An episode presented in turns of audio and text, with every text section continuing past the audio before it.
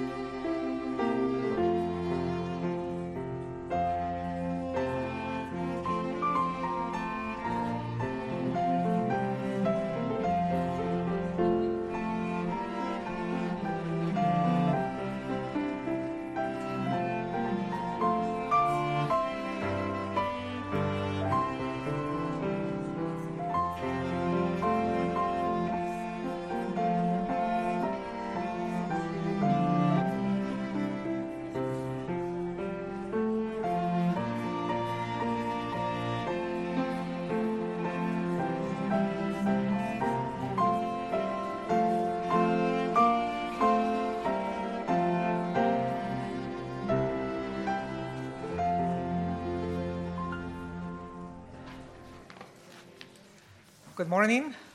He is risen.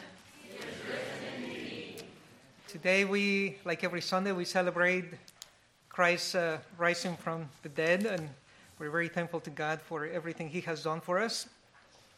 And because He lives, we shall live also. And so uh, I'm very happy for that, and uh, we celebrate that today and every Sunday.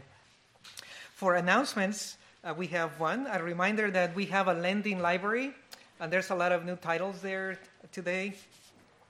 Uh, some titles that you might like, if you have a little one, is Bible History ABCs. I always like children books because they're easy for my, for my brain. Uh, so that's a good one. There's also Thriving at College. There's Defending Your Faith by R.C. Sproul. And a brand new copy of Lest We Forget, which is a history of the OPC so if you're newer to the OPC, uh, this is a book you might want to uh, read and learn more about our denominations, our uh, denomination, and where we uh, come from. And now, um, let us uh, prepare our hearts to worship the triune God. So let us spend some time doing that.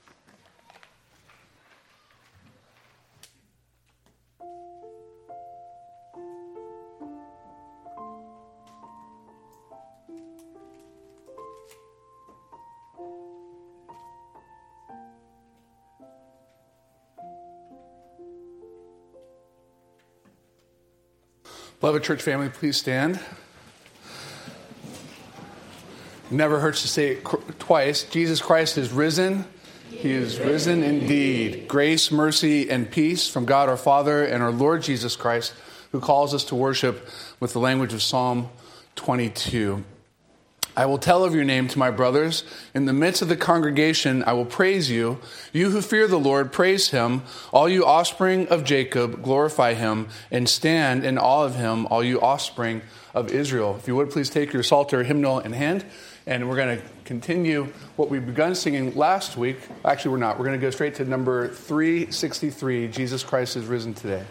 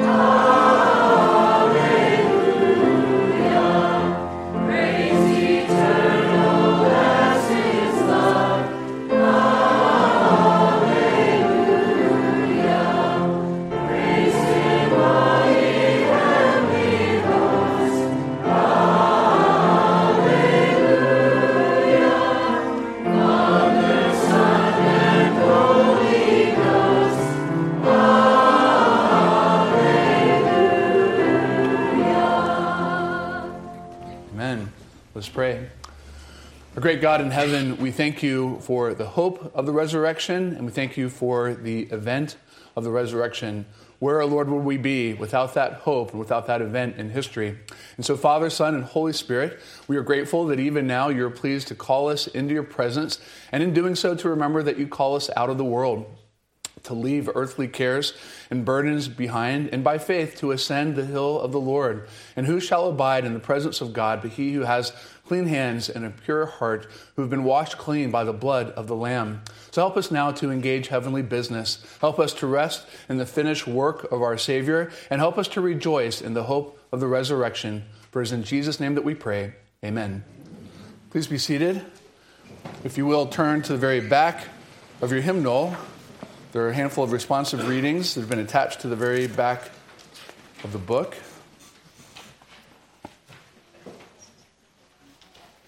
Pages 5 and 6 contain our reading this morning.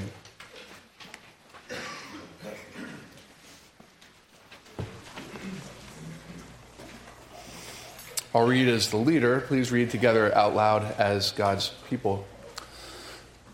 This is God's word from his Ten Commandments with responsive interaction. You shall have no other gods before me, for from him and through him and to him are all things. To him be the glory forever. You shall not make for yourself an idol. In Christ we have redemption, the forgiveness of sins. He is the image of the invisible God, the firstborn over all creation. You shall not misuse the name of the Lord your God, for the Lord will not hold anyone guiltless who misuses his name. Let us continually offer to God a sacrifice of praise, the fruit of lips that contents his name. Remember the Sabbath day by keeping it holy. Six days you shall labor and do all your work, but the seventh day is a Sabbath to the Lord your God. Let the word of Christ dwell in you richly as you teach and admonish one another with all wisdom, and as you sing psalms, hymns, and spiritual songs with gratitude in your hearts to God. Honor your father and your mother, so that you may live long in the land the Lord your God is giving you. Children, obey your parents in everything, for this pleases the Lord. You shall not murder. Be kind and compassionate to one another, forgiving each other just as in Christ God forgave you. You shall not commit adultery. You are not your own, you were bought at a price. Therefore, honor God with your body. You shall not steal. He who has been stealing must steal no longer, must work doing something useful with his hands, so that he may have something to share with those in need. You shall not give false testimony against your neighbor. Instead, speaking the truth in love, we will in all things grow up into Him who is the head, that is Christ. You shall not covet your neighbor's house or anything that belongs to your neighbor. I have learned to be content, whatever the circumstances. As we hear and echo out loud together God's word, let us spend a moment now and offer to Him our prayer of confession.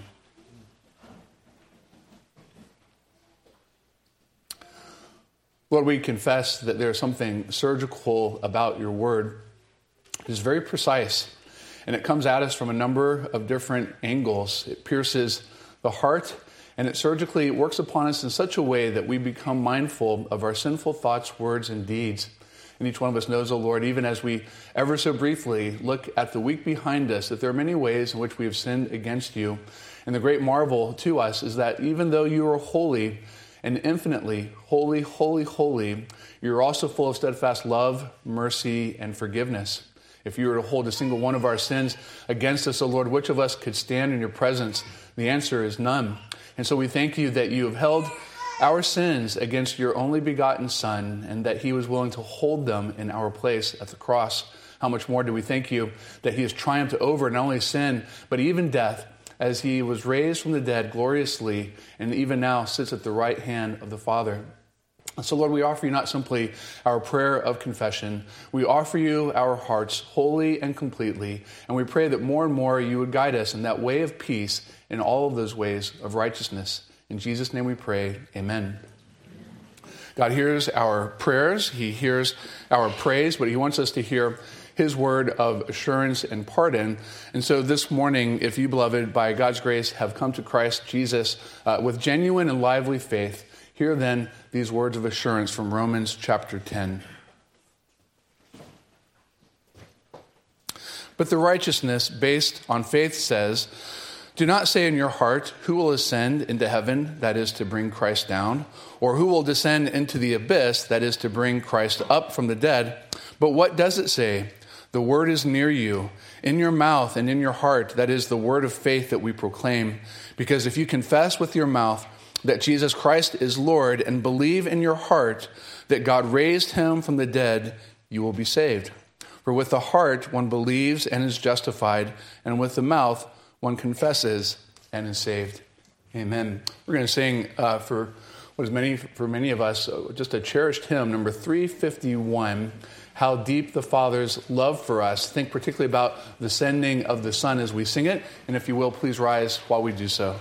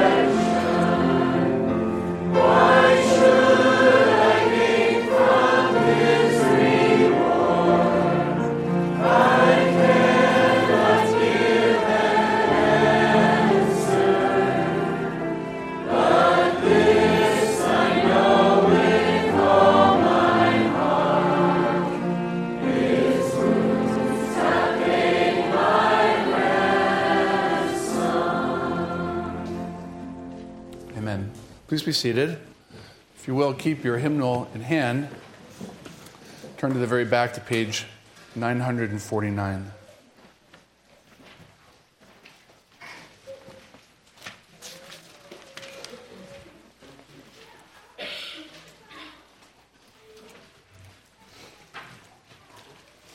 One simple question and answer regarding what we believe concerning the resurrection. I'll read the question. Please read the answer together.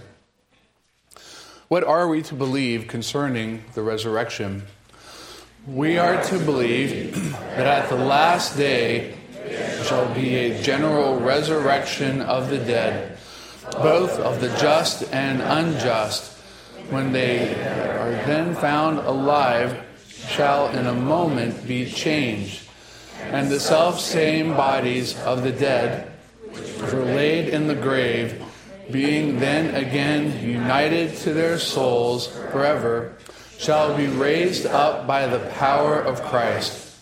The bodies of the just, by the Spirit of Christ, and by virtue of his resurrection as their head, shall be raised in power, spiritual, incorruptible, and made like to his glorious body. And the bodies of the wicked shall be raised up in dishonor by him as an offended judge. Will you help me pray? Let's do that now.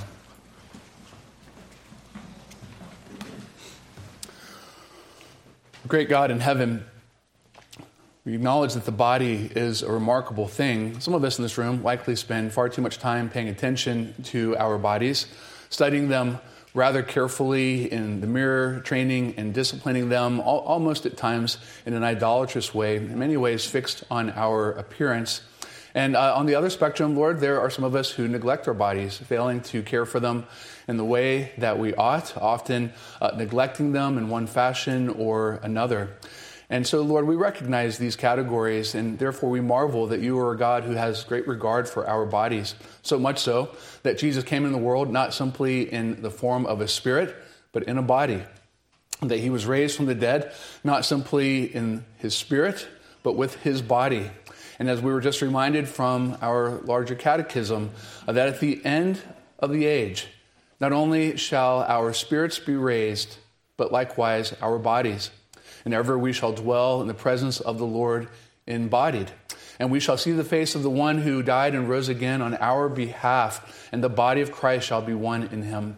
And so, Lord, we look forward to that day. But we pray to you on this day, recognizing that while we are yet in these bodies, there's much about us and much about this world that is simply not quite right. And we feel the sting of it, O oh Lord, in so many ways. As we look at ourselves, at our heart of hearts in the mirror, even there too, we find things that are decaying and are affected by sin. As we contemplate uh, the estate of our families and even uh, the world around us, we see so much brokenness and at times, Lord, so much pain. And so, Lord, what is our hope but the resurrection? And we ask that because of the resurrection, that more and more you'd be pleased to conform us into the image of Christ and that you help us to remember that the very same Spirit that raised him from the dead is also the Spirit that dwells within us, not only working in us faith and justification, but also adoption, sanctification, and finally glory. And so, Lord, help us to learn more and more to walk by faith and not by, not by sight, to live according to the Spirit and not according to the flesh. Help us to recognize that while we are in the world, we are not of the world, and that one day we will be transferred out of this world. Help us to live as a pilgrim people, whether young or old, acknowledging that all that we have comes from your generous hand. And even those things that you've been pleased to withhold, that too, you have chosen wisely in doing so. Help us to recognize uh, that a day in your courts is better than a thousand elsewhere, and that as Lord's Day by Lord's Day, resurrection day by resurrection day, your people gather. Help us, Lord, to fix our eyes upon Christ Help us to learn to stand for the things that He would have us to stand for, to love what He loves and to hate what He hates, to recognize that in this world, even as Jesus said, we will have persecution and tribulation, but we can take heart because Jesus has already overcome the world. We pray that you put your hand of blessing upon us as we exercise stewardship of our time, our talent, and our treasure. We pray for those who are single and for those who are married, for those who have children and those uh, who do not, and might even be empty nesters. And we ask, Lord, that you'd help us to be faithful in all things, even faithful in small things, that we might show ourselves worthy to be entrusted with even more.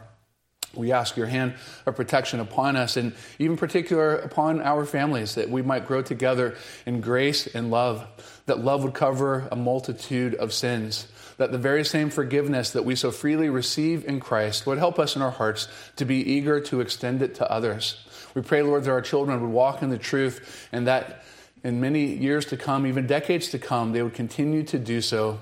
And for those who have strayed or might be tempted to stray, we pray, Lord, that you would turn their hearts back sweetly and savingly unto yourself. We thank you that as a body we're able to gather, but we're mindful of the fact uh, that there are some today who would love to be here and cannot. Uh, for some, it's a punctuated moment. They woke up not feeling well, or they are sick, or they are injured.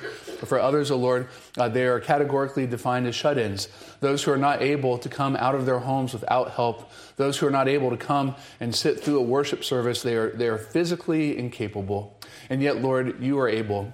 You are able to envelop them by your Spirit. You are able to comfort and encourage their hearts even now. We pray that you would do that. We think not simply of those whose bodies are broken, uh, but even those who are troubled in their minds.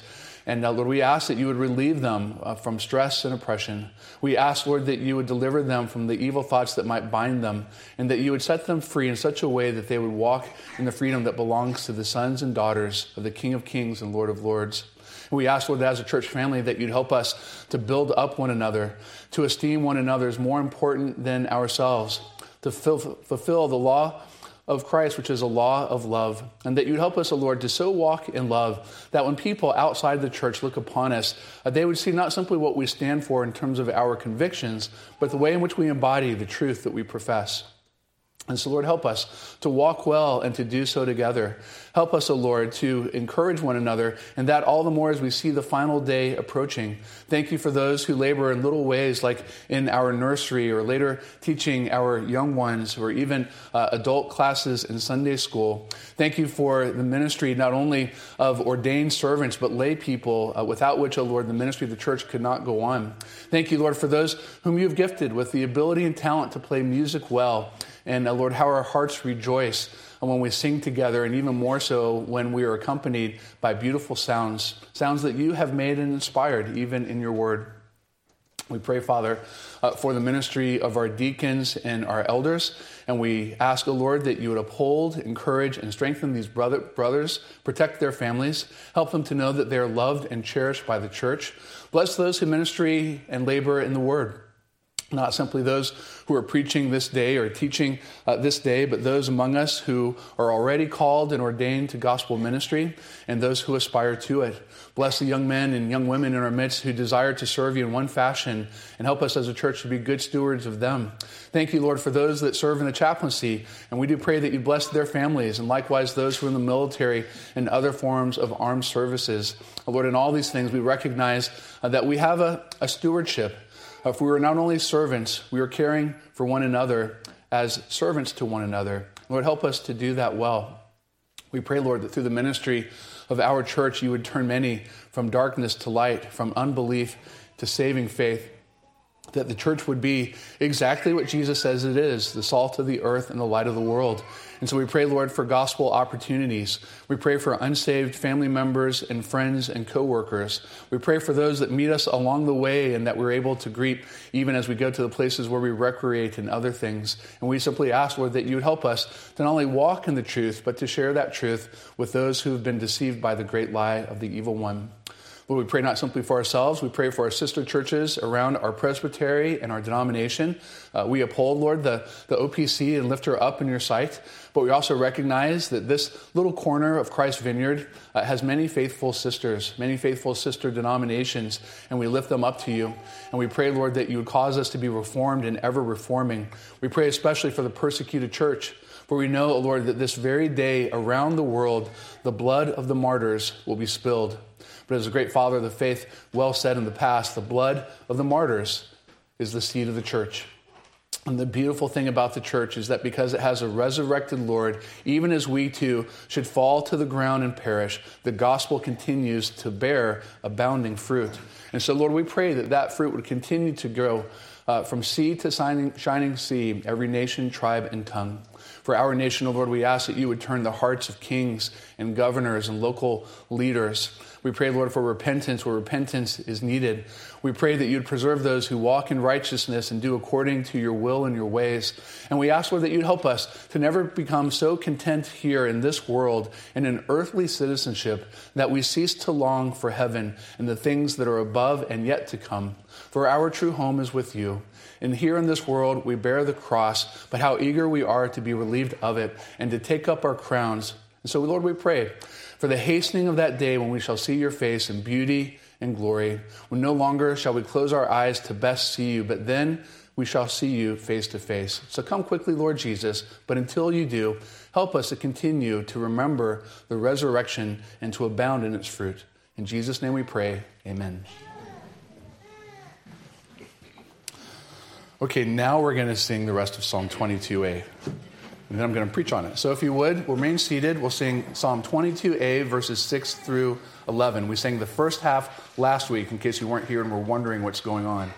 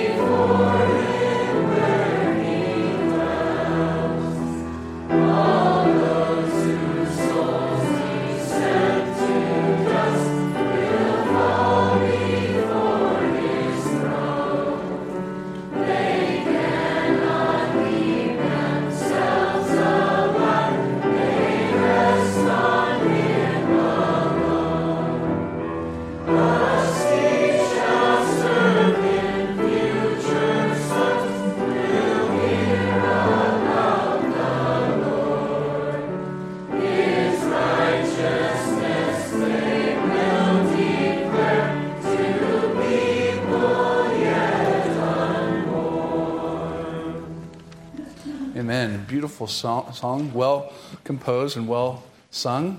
I know it's felt like a lot to do six verses all at once, but we didn't do all 11 all at once. But we're going to turn to that psalm now in your Bible. So if you would, please turn to Psalm 22 and to its companion text, Hebrews chapter 2.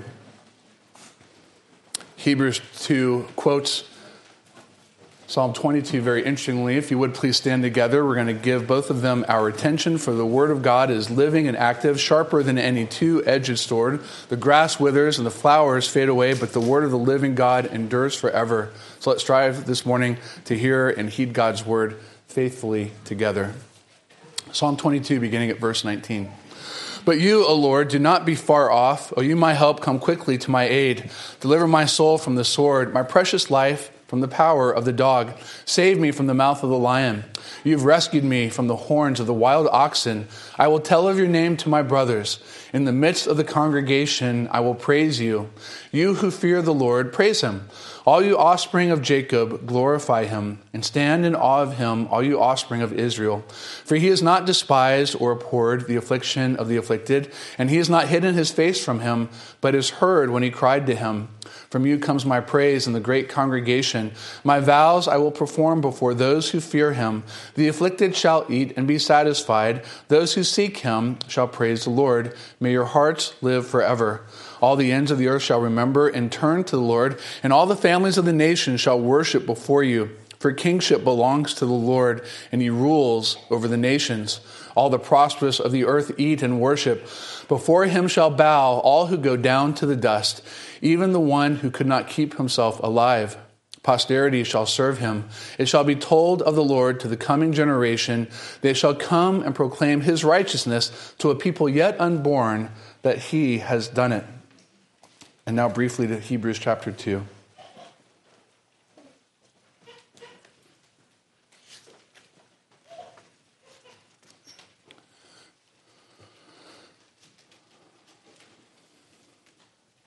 At verse 10 For it was fitting that he, for whom and by whom all things exist, in bringing many sons to glory, should make the founder of their salvation perfect through suffering. For he who sanctifies and those who are sanctified all have one source. That is why he is not ashamed to call them brothers, saying, I will tell of your name to my brothers. In the midst of the congregation, I will sing your praise. Thus far, the word of the living God. Please pray with me. We stand now before you, O Lord, but in our hearts we are small and humble. We ask, Lord, that you might be pleased to bless the reading and especially the preaching of your word. In spite of the frailties that are so obvious of your servant who was sent and who gathered to listen, we pray that Christ would be honored and that Father, Son, and Holy Spirit would receive glory for the hope of the resurrection. In Jesus' name we pray. Amen. Please be seated.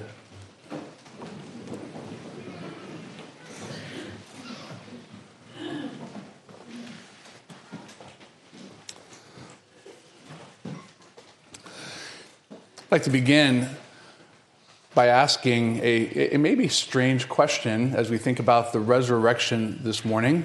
And the question I want to ask is Who is the best singer in heaven? I don't need to hear your answer out loud, whether you're right or wrong, but it's a curious question. Who is the best singer in heaven? Well, as we begin to think about the resurrection, one of the things that we should notice is uh, something said elsewhere in another psalm the dead do not praise the Lord, nor do any who go down into silence. It is only the living who praise the Lord. This morning, it's a real joy and privilege for me to be able to preach on the hope and comfort of the resurrection. Yesterday, in our men's breakfast study, we were reading through J. Gresham Machen's book, Christianity and Liberalism. And one of the, one of the great uh, points that he makes that would, we would do well to heed also is that Christianity is an event centered religion. Christianity is an event centered religion. In other words, uh, the centerpiece of Christianity is not morality. You can't reduce it to a list of rules. Uh, nor is it sentimentality, just a feeling evoked when one thinks certain things. The center of Christianity is actually what we're talking about today. It is the resurrection the resurrection of Jesus Christ and his triumph over sin and death. And so we're going to look at that through the three points that you have now uh, in your outline.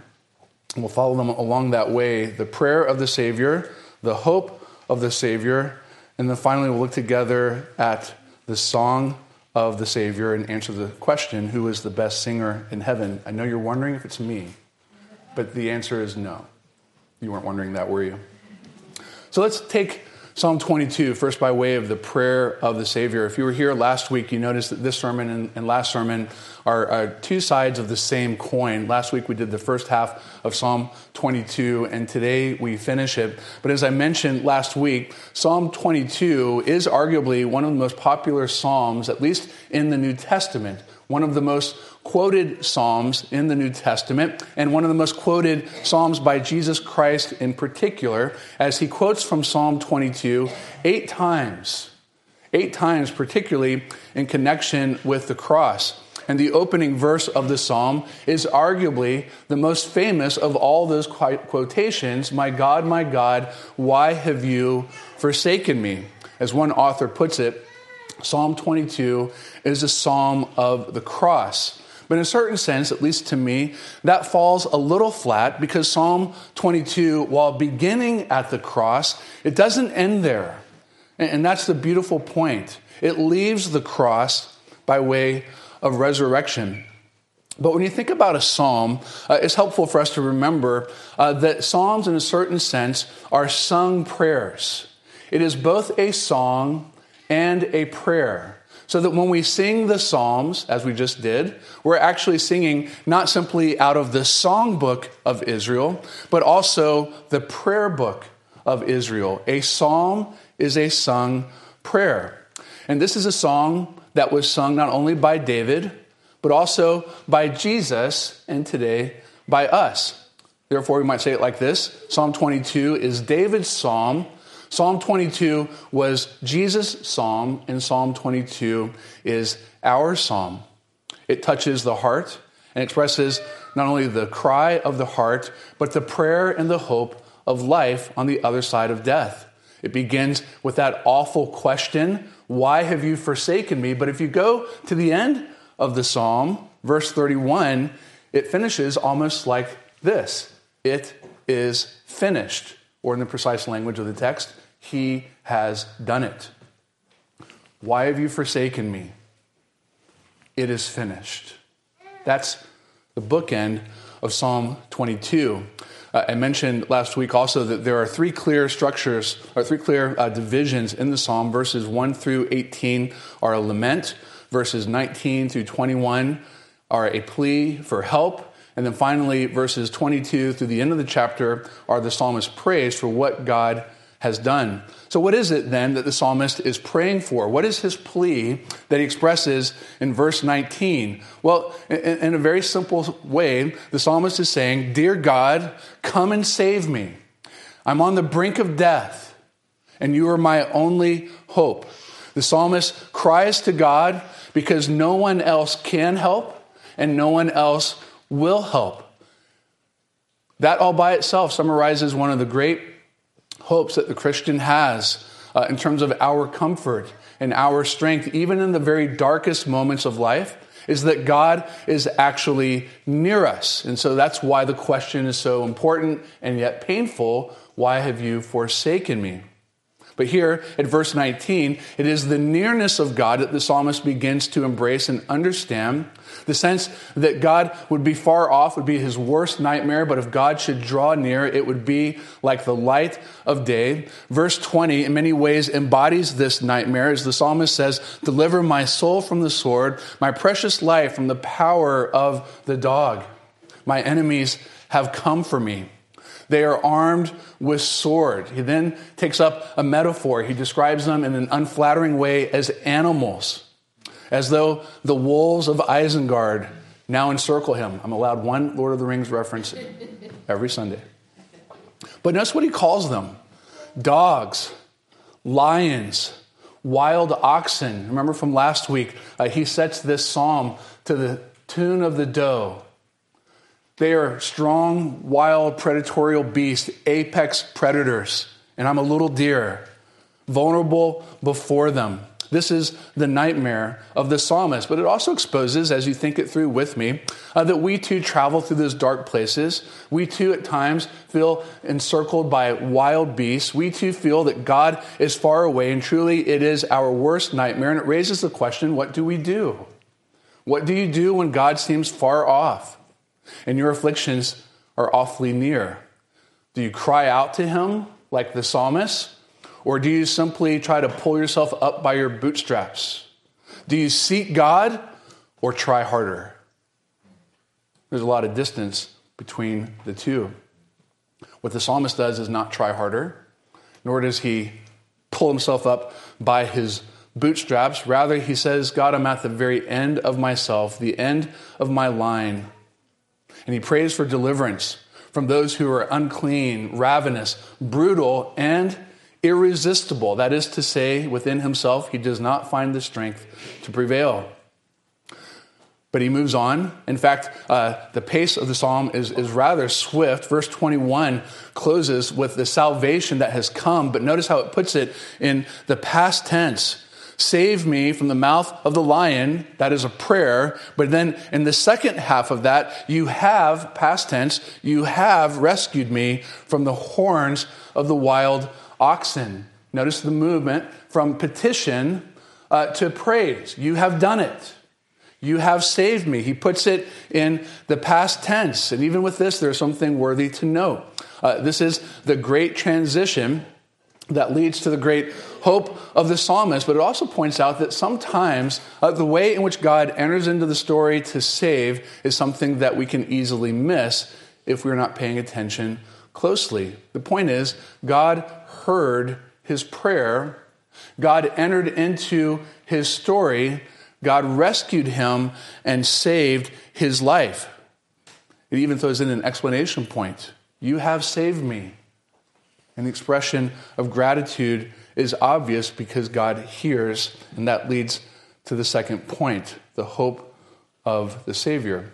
So, if the short three verses that we looked at express his prayer, what is his hope? He prays, but then he has a particular hope. Uh, what is that hope? Again, the transition was so fast it almost becomes easy to take for granted, but such is the nature of answered prayer. It's often easy to take for granted. God hears us, but we seldom take time to notice, time to drink in the fact that He does not just sometimes listen. But when does God ever stop listening to our prayers? Is the problem that He stops listening? Or is the problem that we stop praying? When does he get too busy and say, you know, let's schedule? When does he say, sorry, not today? I've, I've kind of had a long day and I'm, I'm sort of listened out. He never does that. He always has time.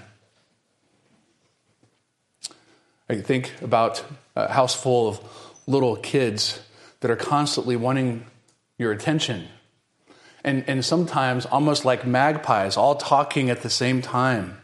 And, and those beautiful little voices can become an overwhelming cacophony. And I, I don't have the time, the ability, the bandwidth to listen to all of them at once and can even grow a little impatient and frustrated. I'm being a little too honest. But many of you know exactly what I'm talking about and how wonderful it is to know that God's not like that. He always has the time. He always has the bandwidth. He never gets overwhelmed. He never has to say, Stop, I can only hear one of you at a time. He never has to say, Huh? He always listens. We always have his full attention. That's just how big he is and uh, how beautiful it is to be his little child. So, like the psalmist, you always have God's attention. But why? Here comes a question. Uh, why is it that God listens? It's not simply a matter of fact that He is able, but why? And this is where we really begin to think uh, more precisely about the resurrection. Psalm 22 is not just a plea for God to listen, and in fact, be with me here. It's not even narrowly a plea to be rescued from temporal problems. What Psalm 22 ultimately moves from is the earthly to the heavenly, the temporal to the eternal. Ultimately, Psalm 22 becomes a plea that God would save from death. Impending death is how the psalm starts. It's as though the psalmist is in the depth of despair and slowly sinking down or near the edge of death and being pushed off by animals that are stronger than he, circled by these wild preying animals that are now closing in, or to say it this way, as though he were upon a cross. Feeling abandoned, feeling as though death is near, asking the question, why? And so here again, the psalmist pleads for his life. And God hears him. But think about it foremost through the lens of David. In David's life, God intervenes. Those wild oxen and dogs and lions that encircle him do not get their way with David. God rescues his little doe. And that's what the rest of the psalm celebrates. God heard and God rescued and that leads to praise. But eventually, don't miss this, David dies. David was rescued, but David died. The plight of the psalm, however, does not die with David. And that's the beautiful crescendo moving upward. David's use of the psalm gives way to somebody else using the psalm.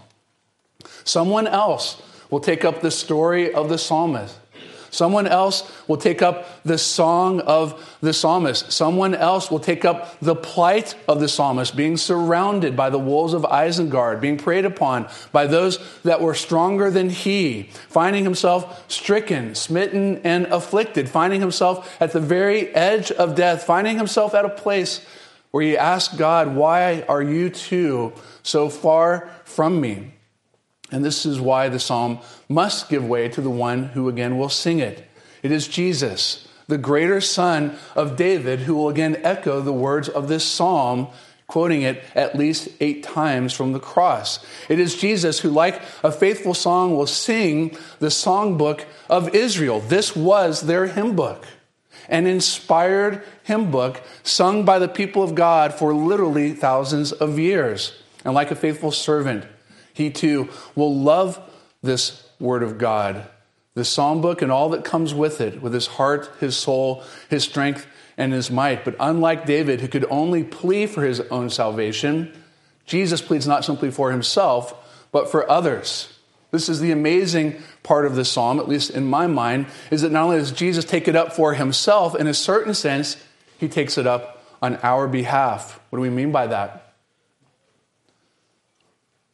the life of his people are bound up in him because he entered this world to bind his life to us. We say it with big words. The life of the many are found in the one.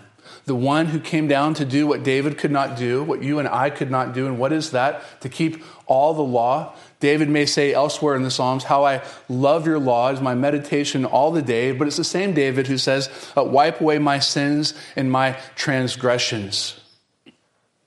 The one who came to endure what we could not endure, the very death sentence that the law requires and even demands. Perhaps part of the reason why David finds himself in this situation is because of the particular sins that David has particularly committed. And you know that David committed many and sin came with consequence, and that consequence ultimately is death. But in Jesus, we find not only a keeper of the law and endurer of the death sentence, but one who came to be the first to secure what David never could, and that is not simply longer life, but eternal life. What's the real hope of Psalm 22? That David lives to be 60 instead of 50? 90 rather than 80? That he outruns the wolves but eventually is taken by the worms? No. The real hope of the psalm is not longer life, but eternal life. And beloved, that is what we're actually celebrating on this day. Not longer life, eternal life. Today is an incredible day. An exciting day. Some of you put on special colors today. Curious looking things in your hair. When my children came down the stairs, mumbling Lily, way too early again, this morning, you would have thought it was Christmas, the way they bolted down the stairs to the point where we're having to shush them. And the first words out of their mouth were, and I quote, Dad, is it really Easter morning? And my response is, Be quiet. That's not what I said. I said, It is. Jesus Christ is risen. He is risen indeed. This is not simply a day, beloved. This is the day. This is the day. The resurrection is rightly the most celebrated day in history. More than Christmas, more than your birthday, more than your wedding day, more than any other day, because this is the day that Jesus triumphed over sin and he triumphed over death, and the hope of the psalmist becomes reality. The event of the resurrection triggers resurrection for you and me. It is the day that changed the course of history. The way that we date time, BC and Anno Domini. It is the day that sets Christianity apart from any other religion because only in Christianity do you have a resurrected Savior who is knowable, lovable, and who knows and loves his people. This is the day that gives hope to the perishing. We prayed earlier for people that are homesick and some who are shut in. And no matter how old you get, or how much longer your days might be, longer life isn't your real hope, is it?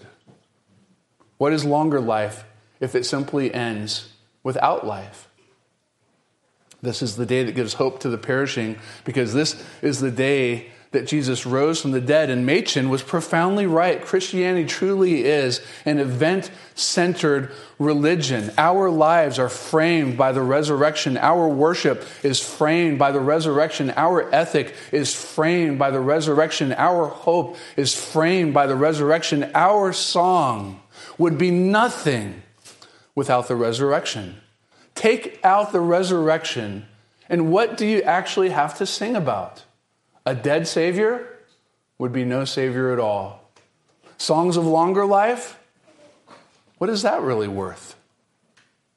But when you add the resurrection, all of a sudden it turns beautifully to color. So Christianity is event centered, not morality, though it clearly has morals or sentiment. It's full of bright emotion and feeling. It is salvation centered because God's plan to deal with our sins, the wages of our sin, is the purpose of Jesus coming into the world. And the resurrection is his triumph over all of those things. It is the ultimate answer to David's prayer. It is the ultimate reason for the Christian's hope. And finally, it gives rise to what is the third point of our outline the song of the Savior. I, I love this point. You will too, not just because it's the last one, but because it raises again that wonderful question who, who is the best singer in heaven? It's a silly question, isn't it? But it's a beautiful question. Don't let go of it too quickly.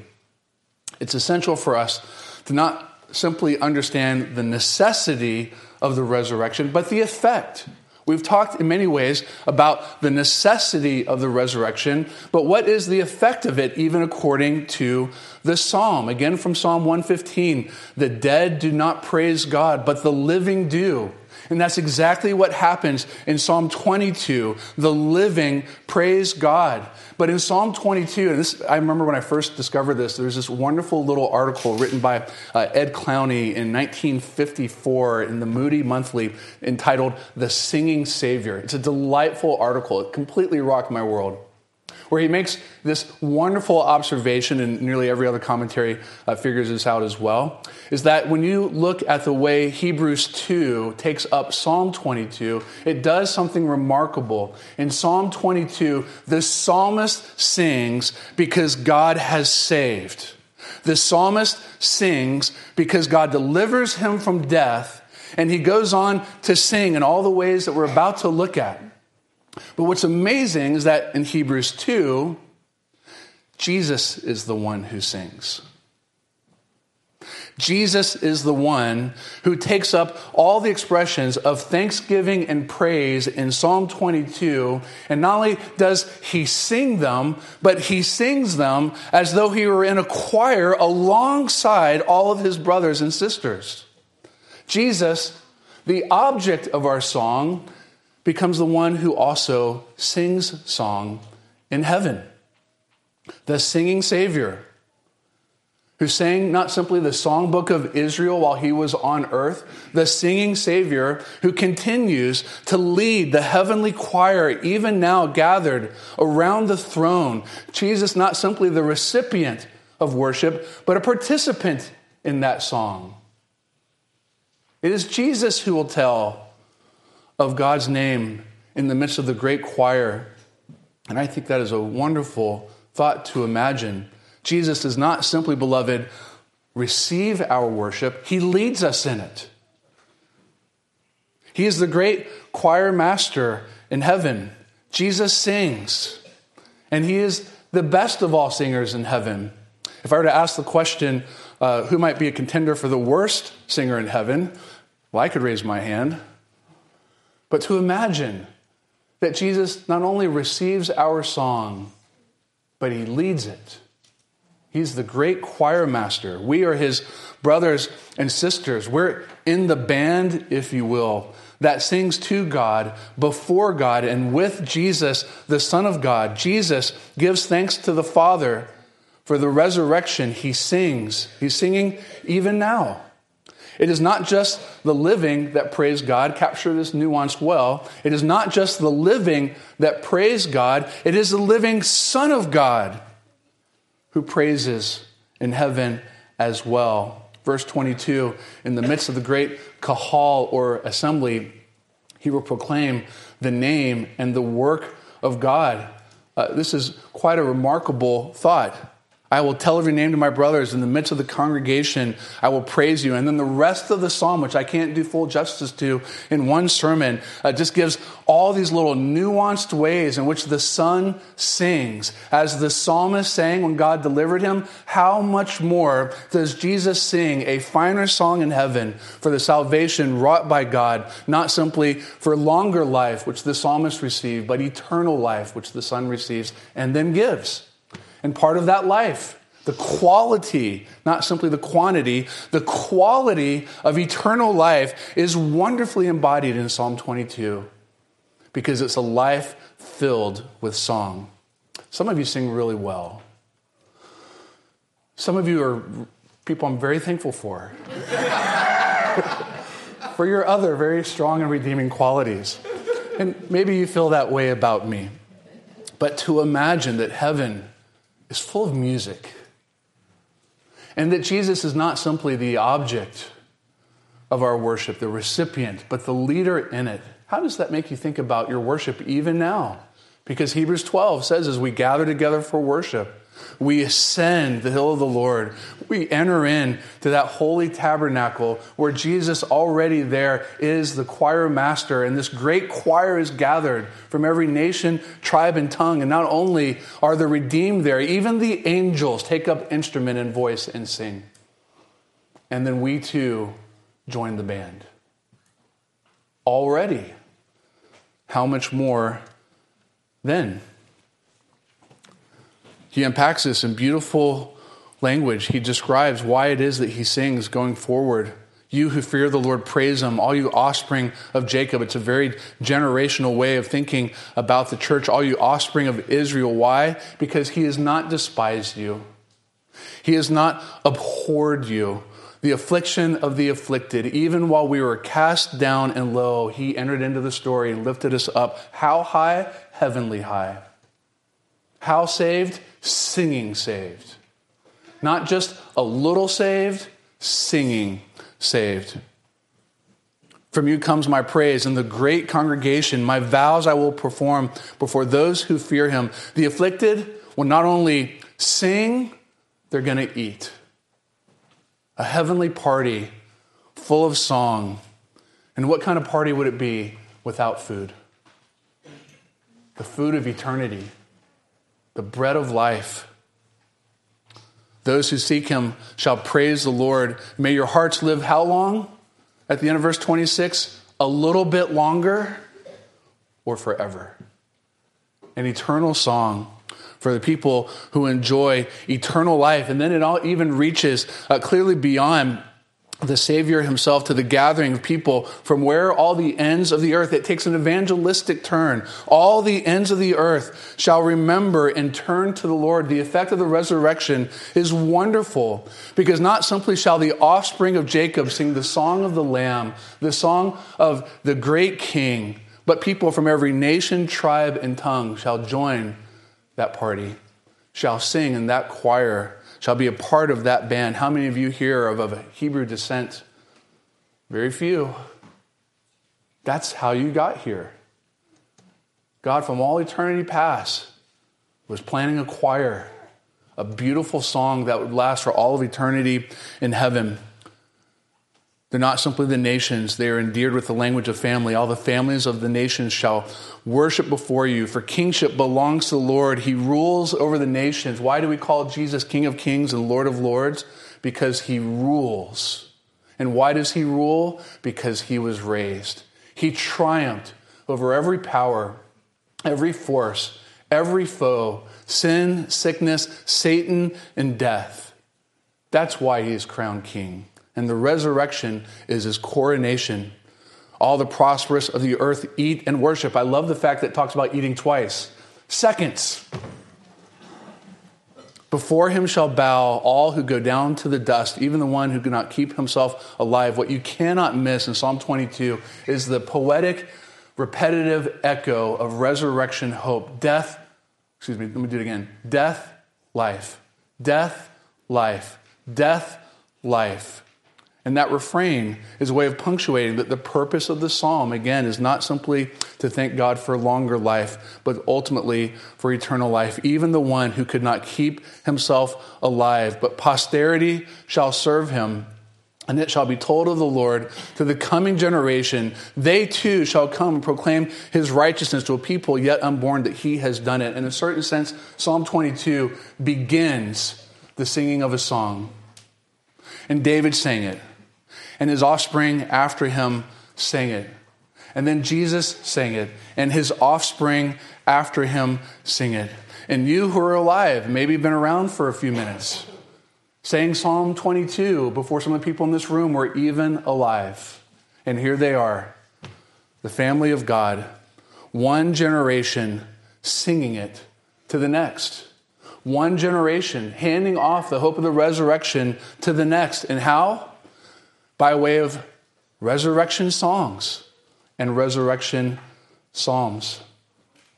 The psalm begins with David expressing, expressing his hope, or excuse me, his fear that God was far. It ends with him saying, It is finished. You might say it like this Psalm 22 moves from salvation requested to salvation accomplished to salvation applied.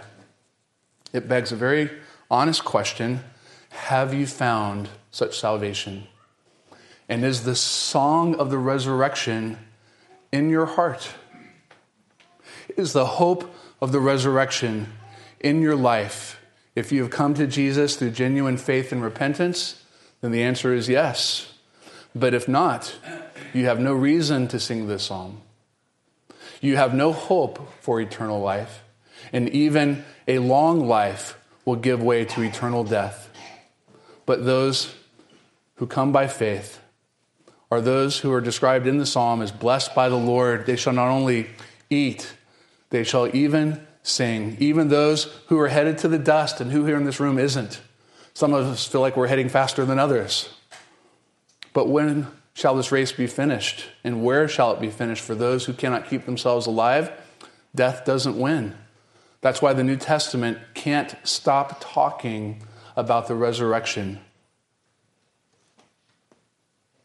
So, who is the best singer in heaven? Well, the answer is Jesus. But if Jesus sings, what does that say about our song? How rich and beautiful is it, whether your voice cracks or not? Whether we are a finely tune, choir, sometimes a little bit off key, if Jesus is pleased not simply to sing, but to lead us into heavenly worship, are there many greater joys for the, hope, for the church than to sing of the hope of the resurrection? Let's pray.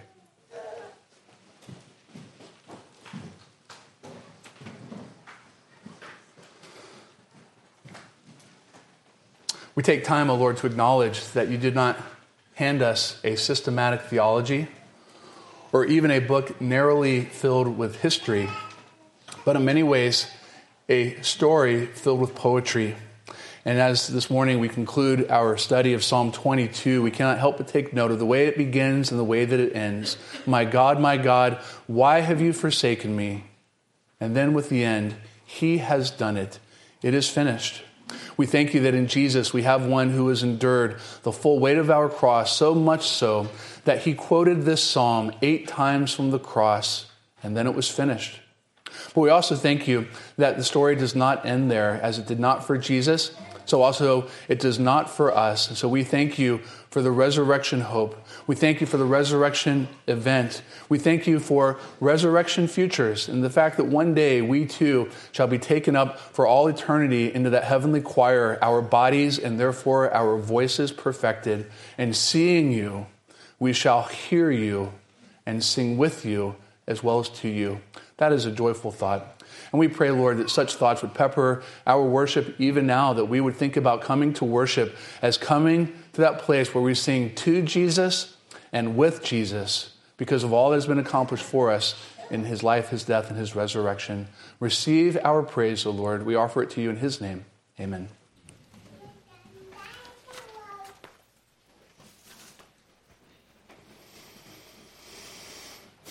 We're going to sing now number 367, arguably one of the most popular resurrection tunes. Up from the grave he rose. Please stand together as we sing.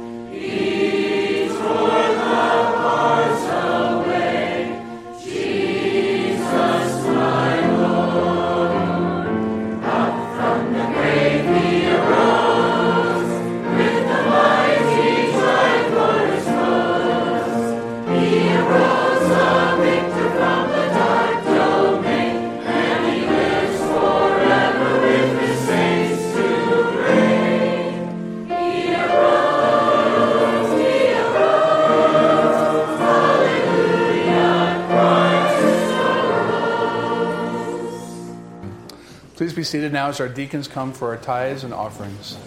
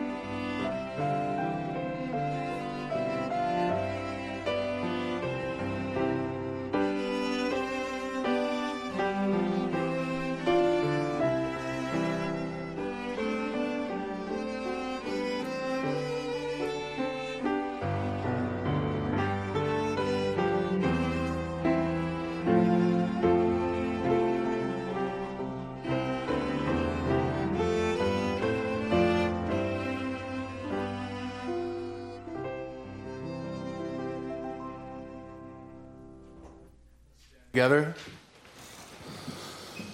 God in heaven, we thank you for all that you've granted to us. Every gift from your hand is a reminder of your steadfast love.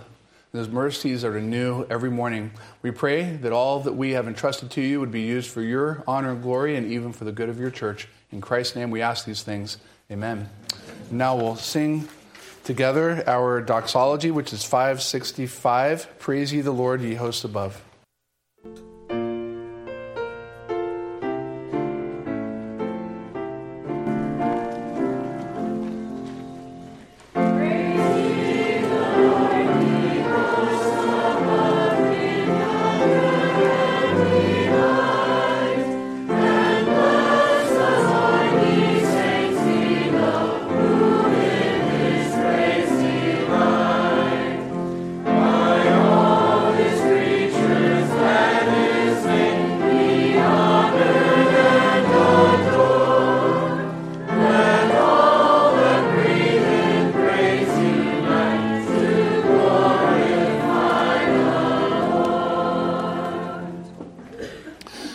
As you go this Resurrection Sunday, Lord bless you and keep you. Lord make his face shine upon you and be merciful to you. The Lord lift up his countenance upon you and give you his peace. And his people said together, Amen. Amen. You're dismissed. Please greet one another.